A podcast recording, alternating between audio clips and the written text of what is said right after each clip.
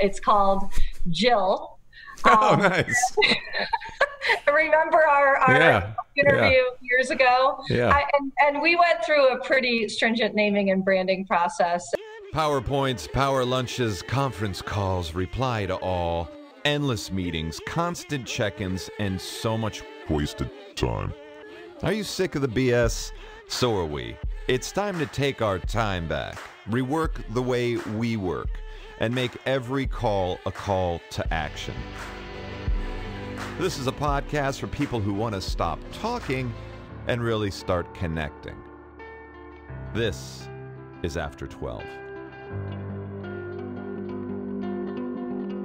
Ladies and gentlemen, we have a great show for you. Our guest today has enjoyed an incredible career in marketing that spans over 25 years. As the Chief Marketing Officer for global real estate giant JLL, she leads a team of over 250 and oversees business development, marketing and branding, public relations, and internal comms. Prior to joining JLL, she spent 14 years at Accenture in various senior roles, most recently leading marketing globally for the company's $6.8 billion unit that includes retail, consumer goods, life sciences, and more. And more importantly than that, she was my boss and taught me everything I know about marketing. Ladies and gentlemen, please welcome Jill Kouri to After 12. Jill, welcome. Thanks, Adam. You're very kind. We had a great time at Accenture. I'm sure I didn't even come close to teaching you everything that you know, but you taught me about how to be an effective Santa at a holiday party and delight not only employees, but also young family members. So I appreciate that. And I really enjoyed our time together. It's great to see you thriving in your new role. And I thank you for inviting me to the show today. Well, ho, ho, ho. And it's made the resume. And I'm glad you're here. There's a lot to talk about. I mean, we are living in truly intense, insane, uncertain, and turbulent times, from global pandemic to the Trump administration, racial tension, rising unemployment, and the upcoming presidential election. I guess I'll start with, how are you doing? How is the family doing? How are Craig and the kids faring through all of this? Well, it's been tough, Adam. And I want to frame up what you just said with a great quote I heard on a Scott Galloway podcast last week. I was catching up on some of the Cannes Lions virtual programming. And I think I'm going to credit, he credits Lenin, Vladimir Lenin, but I'll credit Scott Galloway. There are decades when nothing happens, and there are weeks when decades happen. Is that not perfect? That is a perfect summary to what you just said. Yeah, I mean, it's pretty apropos. And it's like, you know, my mom has asked me, do you think the second coming will be coming soon? And I said, yeah, I'm sure of it, Mom. It's it's insane. So overall, it's been, from a personal perspective, I'm not going to lie, it's been extremely challenging. I have a daughter who's a senior in high school who had to miss the majority of her senior lasts. There still hasn't been a graduation. I don't think there's going to be a prom. There's no final end of year celebrations. She weathered the storm with a lot of grace and resiliency. My son's a freshman. This was a semester of largely e-learning, virtual learning. Didn't really work well for him. I mean, I in comparing this with a lot of parents, it didn't work well for a lot of kids, especially freshmen who were just adjusting to high school. I live in a multi-generational household. So my in-laws live in the lower unit of our home. They have a lot of risks to COVID, a lot of pre-existing conditions. So we've been really trying to keep them safe. And my mom is also in the last stages of battling cancer. So that's been super challenging to not be able to travel to see her. So it has been like a culmination or a perfect storm of everything coming together. And all of those things are quite negative, along with all of the other things you framed out from a political socio or macroeconomic and then racial injustice perspective. So I have told my team, I think this is the most challenging 4 to 6 months of my entire life. Yeah, however, likewise. However, we're healthy, and I mean, everyone in my household has stayed healthy. We're getting more quality time with the family than we ever have. And in fact, I feel more connected to my America's marketing team than I ever have before as well. And I'm sure we'll explore that topic of virtual working and or remote working. Is it here to stay? But over that particular 3.5 month time frame, I couldn't be more happy with how we were able to maintain connectivity. It's amazing how the people relationships that you have are definitely stronger now. I think the silver lining is I have a better marriage. I'm closer to my kids. The things that are important are really strong.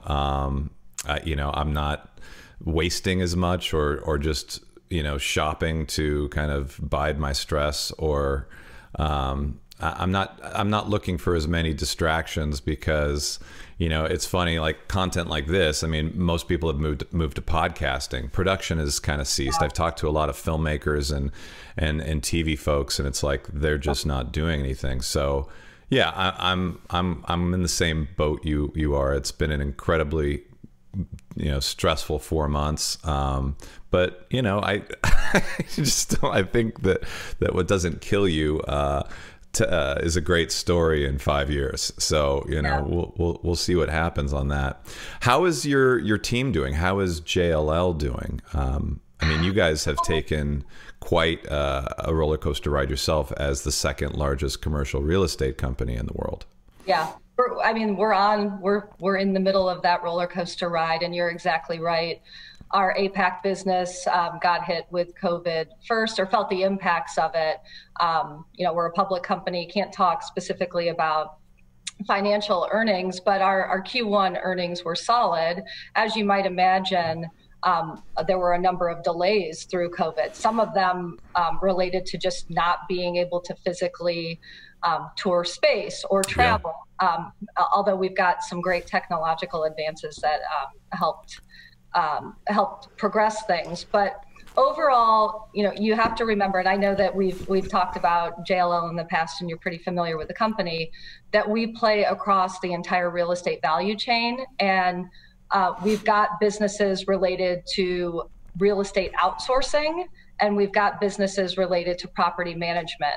I am so proud of our teams who are frontline workers who have been responsible for keeping the lights on offices all over the world, in buildings that JLL manages all over the world. We've been really in the middle of things when a lot of people were told to stay home. A lot of our people were frontline workers, and demand for those outsourcing services and the which is largely facility management and property management is extremely strong, and we're picking up a lot of new business there. Well, so, and who would have thought that you would have a first point of contact risk from a property management perspective? Yeah. I mean, it's incredible. Yeah. I know, it's so interesting. One of the things that is so interesting about that business in particular, which can range from technical workers who are taking care of HVAC and managing energy and energy efficiency, but also cleaning. A lot of those folks were deliberately positioned to be completely behind the scenes, out of sight. You should never know all of the inner workings that are required to keep your buildings running and your people safe and healthy.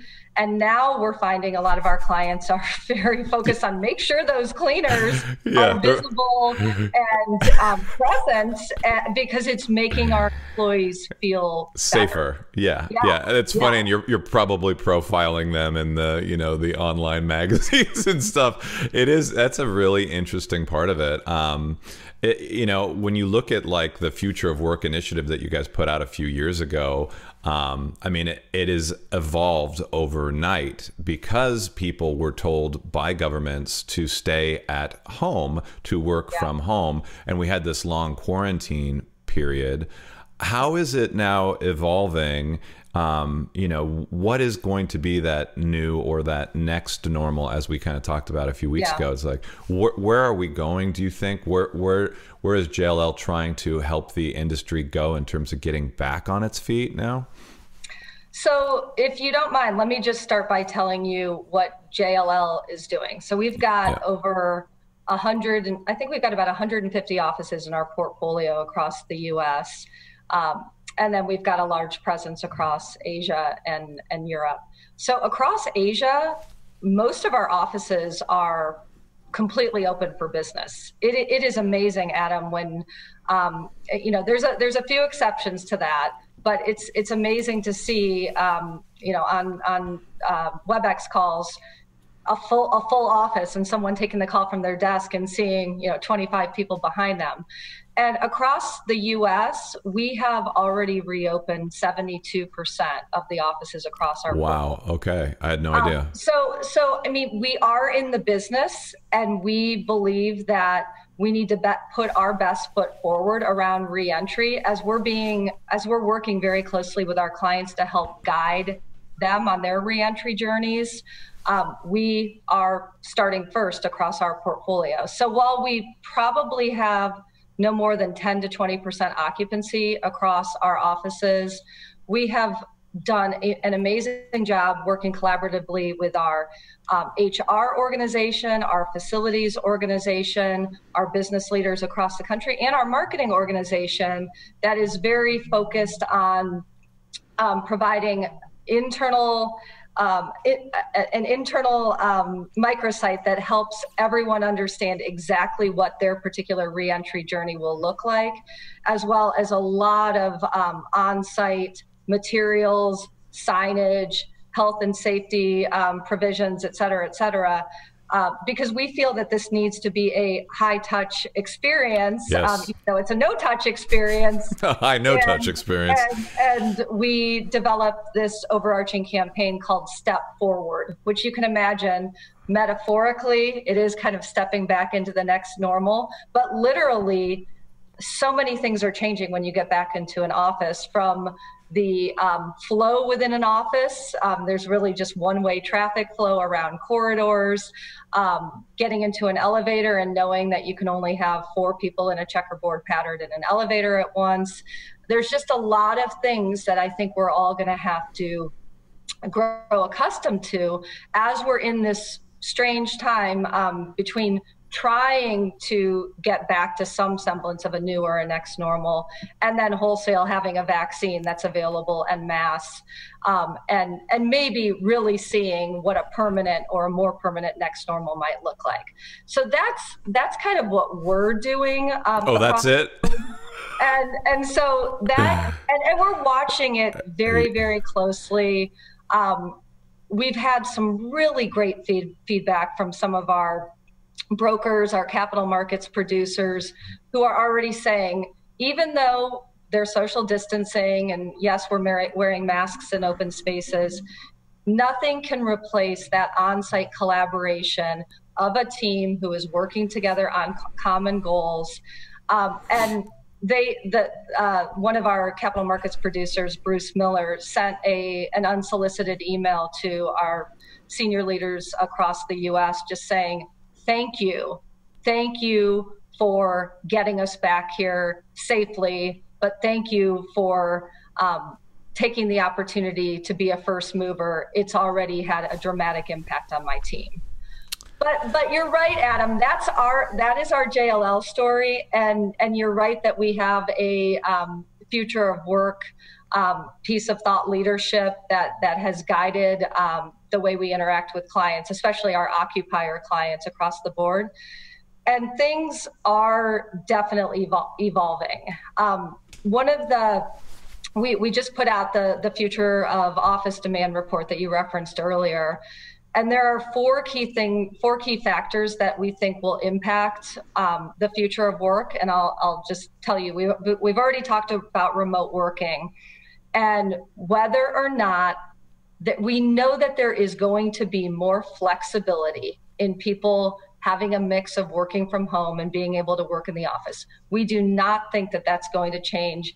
COVID has been a complete accelerant in pushing the envelope on how far you can go. And most companies have responded pretty well from a technology perspective.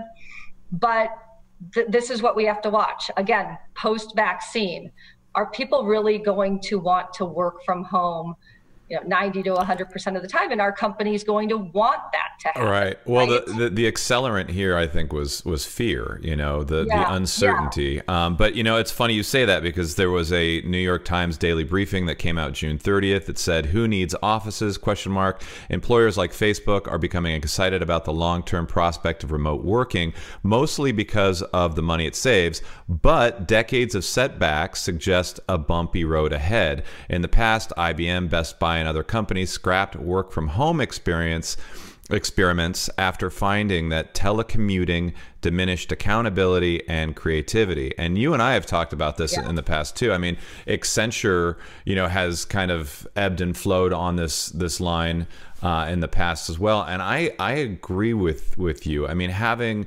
flexibility, not out of fear. So when you look at like a post-vaccine or a, you know, it is a safe environment, but giving people the opportunity to choose based on, you know, their need for flexibility. Yeah.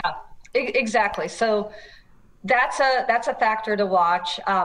Office design overall. So are companies going to be responsive in this process of de-densification? Mm-hmm. So when we worked at Accenture, we saw, do you remember when we moved to an almost all open office floor plan? And yes, we're all aware that that open office concept was definitely the hot trend. Well, guess what?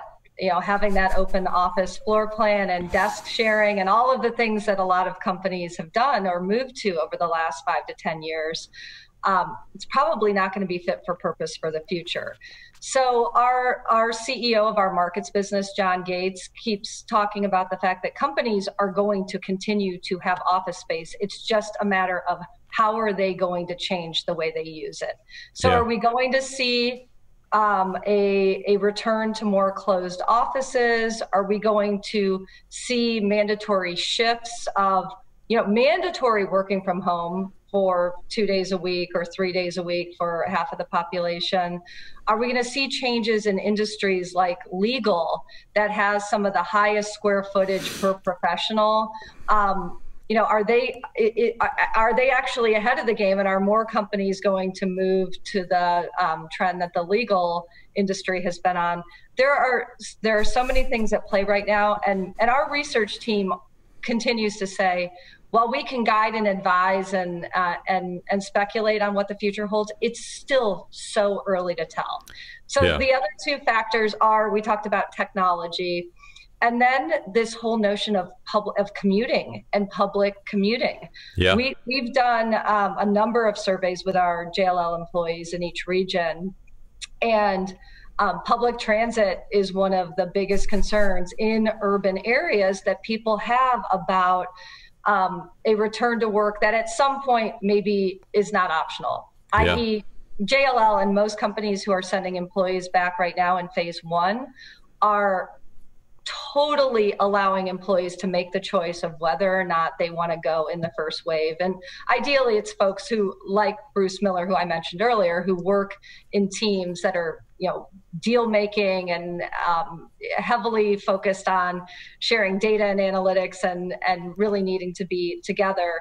But will there be a time where companies start saying, okay, it's time now? How are those people who are taking public transit going to feel? Again, most of what we're talking about is pre-vaccine. Sure. So, you know, these are heavy concerns, and I think in some of our environments where there really isn't public transit, like Columbus and Dallas, we are definitely seeing a higher comfort level because people drive to the office, put their mask on, and we have a lot of closed office space still in our Dallas office. And people say it's the cleanest place they've been, or the safest and, you know, seemingly cleanest place they've been other than their home. And it's just so exciting for them to just get out of the home environment and have a change of scenery. But again, yeah, they didn't have to get on a metro train or an L to get to the office.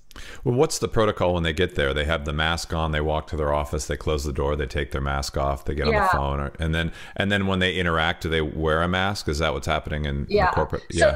So we face coverings are required at all times, unless you are in your, it could be your cubicle or in an actual closed office. As long as there are not people working within 6 feet of you, you can leave your mask off at that point in time.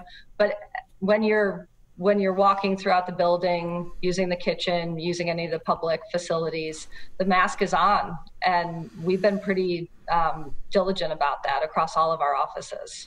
I wonder if that's the reason, like, your APAC units are doing so much better, because masking in, you know, Greater China or Japan, I mean, these are kind of commonplace practices anyway. Culturally speaking, for Americans, there's so much involved in facial meta messaging, you know, like we're just very animated. There are also things happening in Asia where you are seeing people before they enter a Class A high-rise building, you know, a 20-story building. Every person gets a temperature check before they walk into that building. Yep. So you're seeing, just based on a lot of the governmental mandates, much more active monitoring. They have the thermal cameras too upon entry. And contact tracing stuff on apps on phones, and which you've heard about some of the advancements that might have here, but a lot of it's extremely optional. There are things that are happening in a lot of countries in Asia that are just part of the way that they operate from a governmental perspective. And you know, in the end, it does seem to be working in many of these countries. But I don't think we're ever going to see a time where we're going to see mandatory temperature checks or some of these other systems in place in the U.S. And we put a lot of trust and faith in our people. We've seen what's been happening in Texas and Arizona and California and Georgia, and Florida. And you know, is it 21 to 30 year olds who are going to the bars and thinking that they're back to those millennials? Yeah, I mean, I don't know. I had a conversation with someone about this the other day, and I said, so what are we, should we say that bars are not open to 21 to 30 year olds and change? Yes, that's what we should say. Everybody would be drinking Sauvignon Blanc though, Jill, and vodka. Oh my goodness. Yeah, no.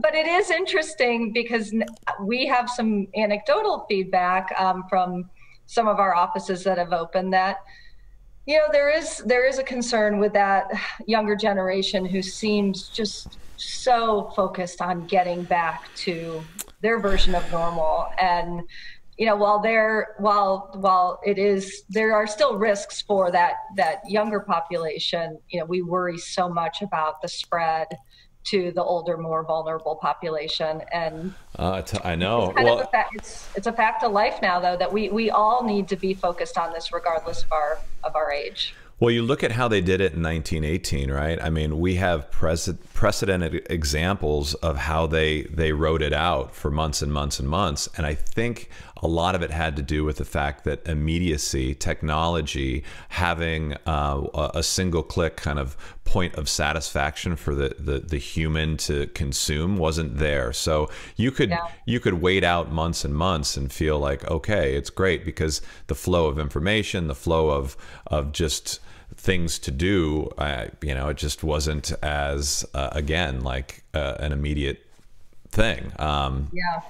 You know, it's funny. You mentioned the third thing in the kind of your future of work initiative was technology. What I mean, one of the great things about having COVID, the silver lining, other than, getting closer to people, is also kind of finding technological approaches or innovations. Really, necessity is the mother of invention.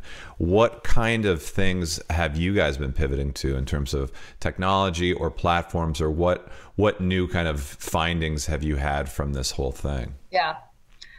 Well, quite a bit, and quite a bit started ahead of COVID. So we have been embracing technology, and our global CEO has said that we want to be the best technology company that focuses on real estate, which is a dramatic step change from saying we're a leading commercial real estate services provider.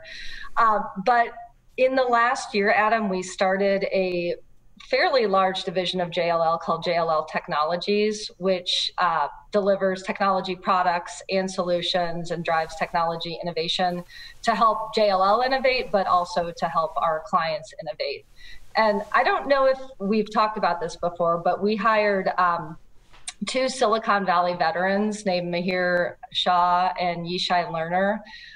They had experience with early stage Groupon and Uber, and they're amazing guys who went to MIT together and have always stayed together wherever they've gone, and they're the co-leaders of this JLL Technologies group.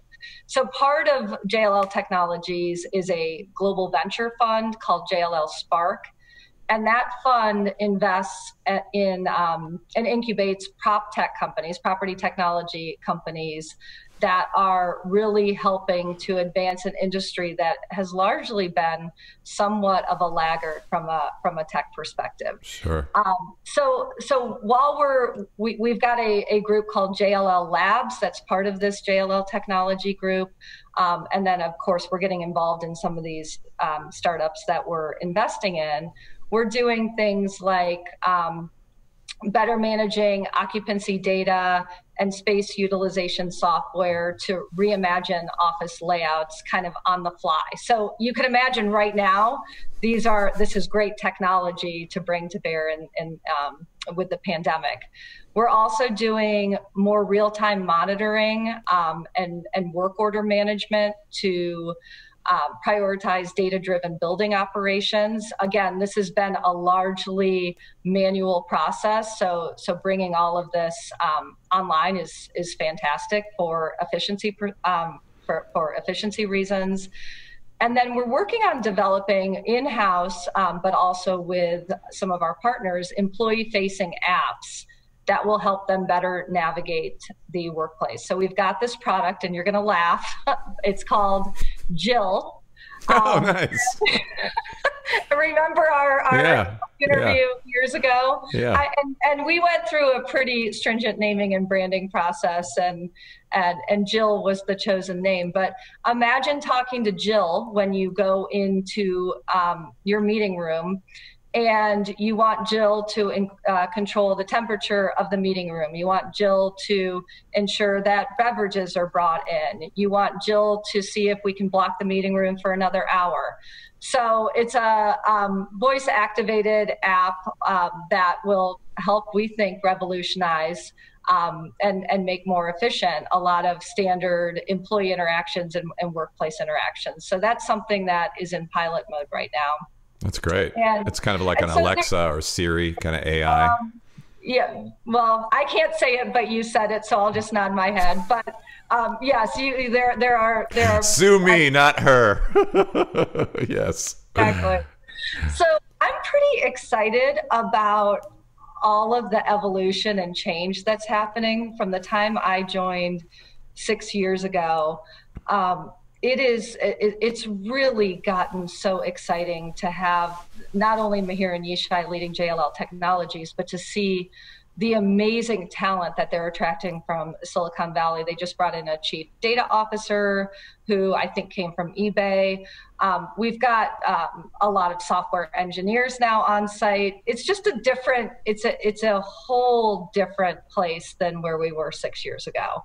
And I think the progress has been fantastic. And how are your employees responding to all this outreach and this communication and the new technology platforms? Have they been receptive? Or, I mean, what's, like, you probably get a good litmus test being, you know, the head of the Americas marketing group. Yeah.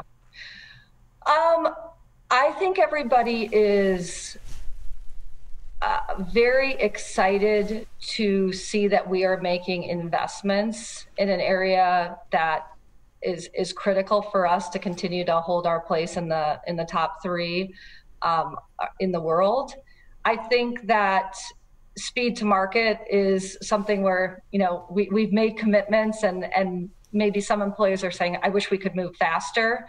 But overall, if you look at how our employees are benefiting with intra-company communications and benefits that they're getting from being a more technology-driven company, we need only look at what happened during COVID and how our JLL Technologies organization, especially the part of the group that services the JLL organization, was able to mobilize and rally and make a transition. And we aren't like Accenture, Adam. We've never had a large population of the workforce work relatively virtually, but they rallied immediately, and it was very, very seamless.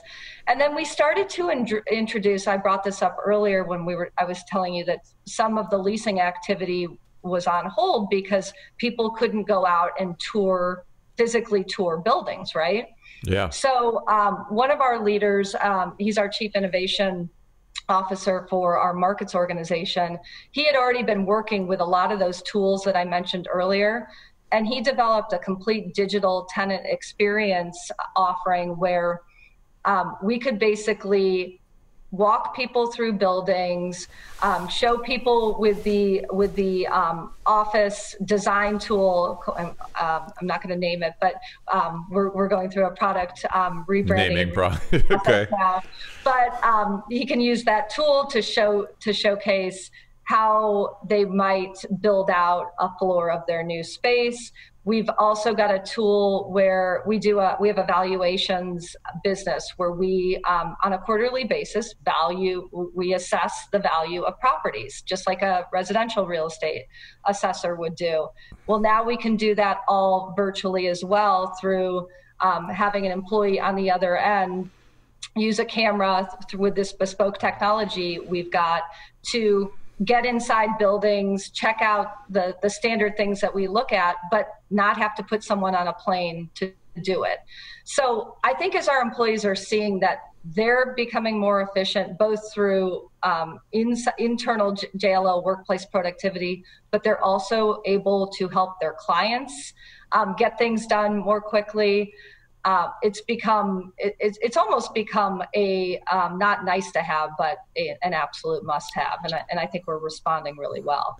Well, it's funny how, you know, technology has been such an immediate and important, really essential bridge between, you know, the physical and the digital. Having the former deputy mayor of New York City, Kaz Holloway, he kind of described it as like an ADA approach. You know, you need to have the option for both. I am totally, like, as a creative person, I agree with you. I believe that I want to have interactions in an office. I want to be able to collaborate. I want to be able to whiteboard.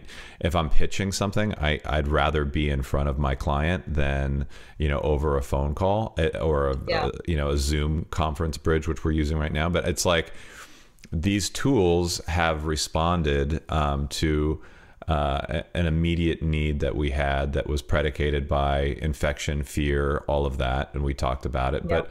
But what do you think our relationship with space and each other is going to look like in kind of this post-COVID world? And and it could be a world with a vaccine or without a vaccine. I'm just, now that it's been introduced and now we know that there is a pathogen out there that has no cure, that, you know, causes death for, you know, 0.5% on average of the population. You know, I mean, like, when you sit with your senior leadership meetings, I mean, do you guys get into these kind of philosophical debates of like, well, what can we do to, again, it's health and wellness, create the most secure place, but at the same time, you know, attract people to want to come and join the work that you guys are doing. For instance, millennials are projected to make up 75% of the global workforce in 2025. These are the people that are the, you know, the super spreaders we're reading about, and they're going out, and they're going out without fear. So how do we get everybody to, again, have a relationship that's kind of agnostic with the space and feel that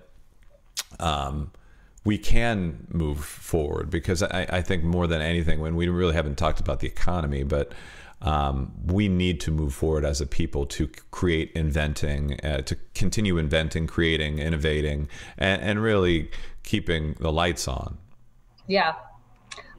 So there's a lot in that question. So let me just take the first part again, and the theme that we've talked about quite a bit, which is the health and safety focus. So no matter what, even post-vaccination, yeah, I think you're going to see companies focusing on how healthy buildings contribute to human performance and productivity overall.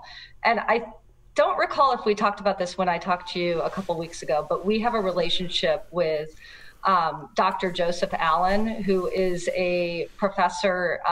He's an industrial hygienist, but he's part of the Healthy Buildings Department at Harvard. And we've done a few podcasts, webcasts with him. And the importance of air quality in offices is now becoming huge. A huge, huge topic. So much of the focus historically has been on outdoor air pollution from an environmental perspective, but people spend 90% of their time indoors. So you're going to see a lot more talk about air circulation, filtration, ventilation. There are current sort of minimum standards of how much air you need to pump in from the outside on an hourly basis. This is going to, I think, Adam, dominate conversation for a while. I think your points about, you didn't say it, but you were talking a lot about employer brand and yes, culture and being able to attract employees. And I have an example of one who I just met with over WebEx this morning. Attract employees in some cases without the employee ever stepping foot into an office. I feel like we're almost past that time at JLL, but a lot of these companies who have said 100% work from home for the rest of 2020 are in this space where they are going to need to build personal connection and trust with employees through doing what we're doing right now, and that's just having a conversation. The difference with us is we've got, you know, over a decade of history together. Right. And this individual who I just met this morning, who's a new hire in our marketing team based in London, he did every step of the interview, the recruiting process first, and then the interviewing process over WebEx, every step. Wow. And I said, Lewis, what possessed you to join JLL without having met one person or having stepped into one office? I mean, it's a provocative question, and you know, hopefully, I figured he would say some of the things that he answered, but he said, "Listen, first of all, I love the fact that you guys have a stated purpose, and we're not going to have time to get into it today, but JLL's purpose is to shape the future of real estate for a better world. And it's something that we're really investing in. You know, financially, we have a partnership with Bloomberg Green, and a lot of the work there is more from a sustainability perspective. But shaping the future of real estate for a better world means so many different things, and there's a big technology bent to it as well, and there's a big corporate social responsibility piece." But so he loved what we stood for. He loved that future forward focus on tech that we talked about, but he also loved the authenticity of our people and the fact that every employee he spoke with talked so much about our culture and how much they believe in our culture and how we're different and special. And I feel like if you don't have all of those basic building blocks and have your strong employer brand, your strong culture, engaged employees. You cannot fake it and attract top talent through just interacting over, you know, WebEx or Zoom or whatever technology. So that is something that's why in a lot of the work we're doing right now with helping companies with their reentry journeys, we've got our CHRO, both our America CHRO and our global CHRO, interacting with CHROs all over the world, because what we're finding overwhelmingly from them is that having amazing physical space is one of those key tenets to building culture and employee engagement. And I personally, I've had debates with people about this. I cannot imagine a time where everything is virtual. Imagine that example I just gave you. Now, Lewis did just get to go into our London office the other day, and he interacted with a handful of people and got his tech and, you know, his computer and everything. But I cannot imagine never having in-person meetings again, never having in-person training, never doing physical onboarding. It just doesn't seem possible. It's funny though, the words that we've used as marketers, the word disruption, huge, the word authenticity, huge. These have different meanings now. I mean, we've experienced what real disruption is, and we've experienced real authenticity. I've definitely had those moments of, like, you know, the COVID blues where, you know, I have to get or shut my camera off because I'm crying in my hands. You know, those moments of, like, you're just, you just don't know where this is, where you're going. And I think, you know, having a company that has purpose and has outreach and cares about you as a person is really, really important. Which brings me to my last question for you, which is mental health. You know, you talk about the relationship that we have with our spaces, our buildings, and each other.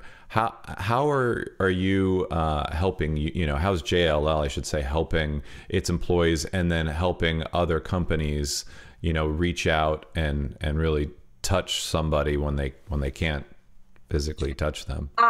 Adam, this is it's such a big topic, and mental health, you know, a lot of times it's sort of got a stigma attached to it. And a lot of people don't want to openly converse about mental health challenges or issues. And we have made such a bigger focus on looking into our huge suite of benefits that we offer all employees, but mining all of those benefits to really bring to the forefront the particular mental health benefits, and also expanding on those as we've gone into COVID, because we have seen that our employees are suffering from impacts of isolation. I mean, imagine a lot of our employees are single people who are in the urban jungle, and they couldn't leave their apartments for months. And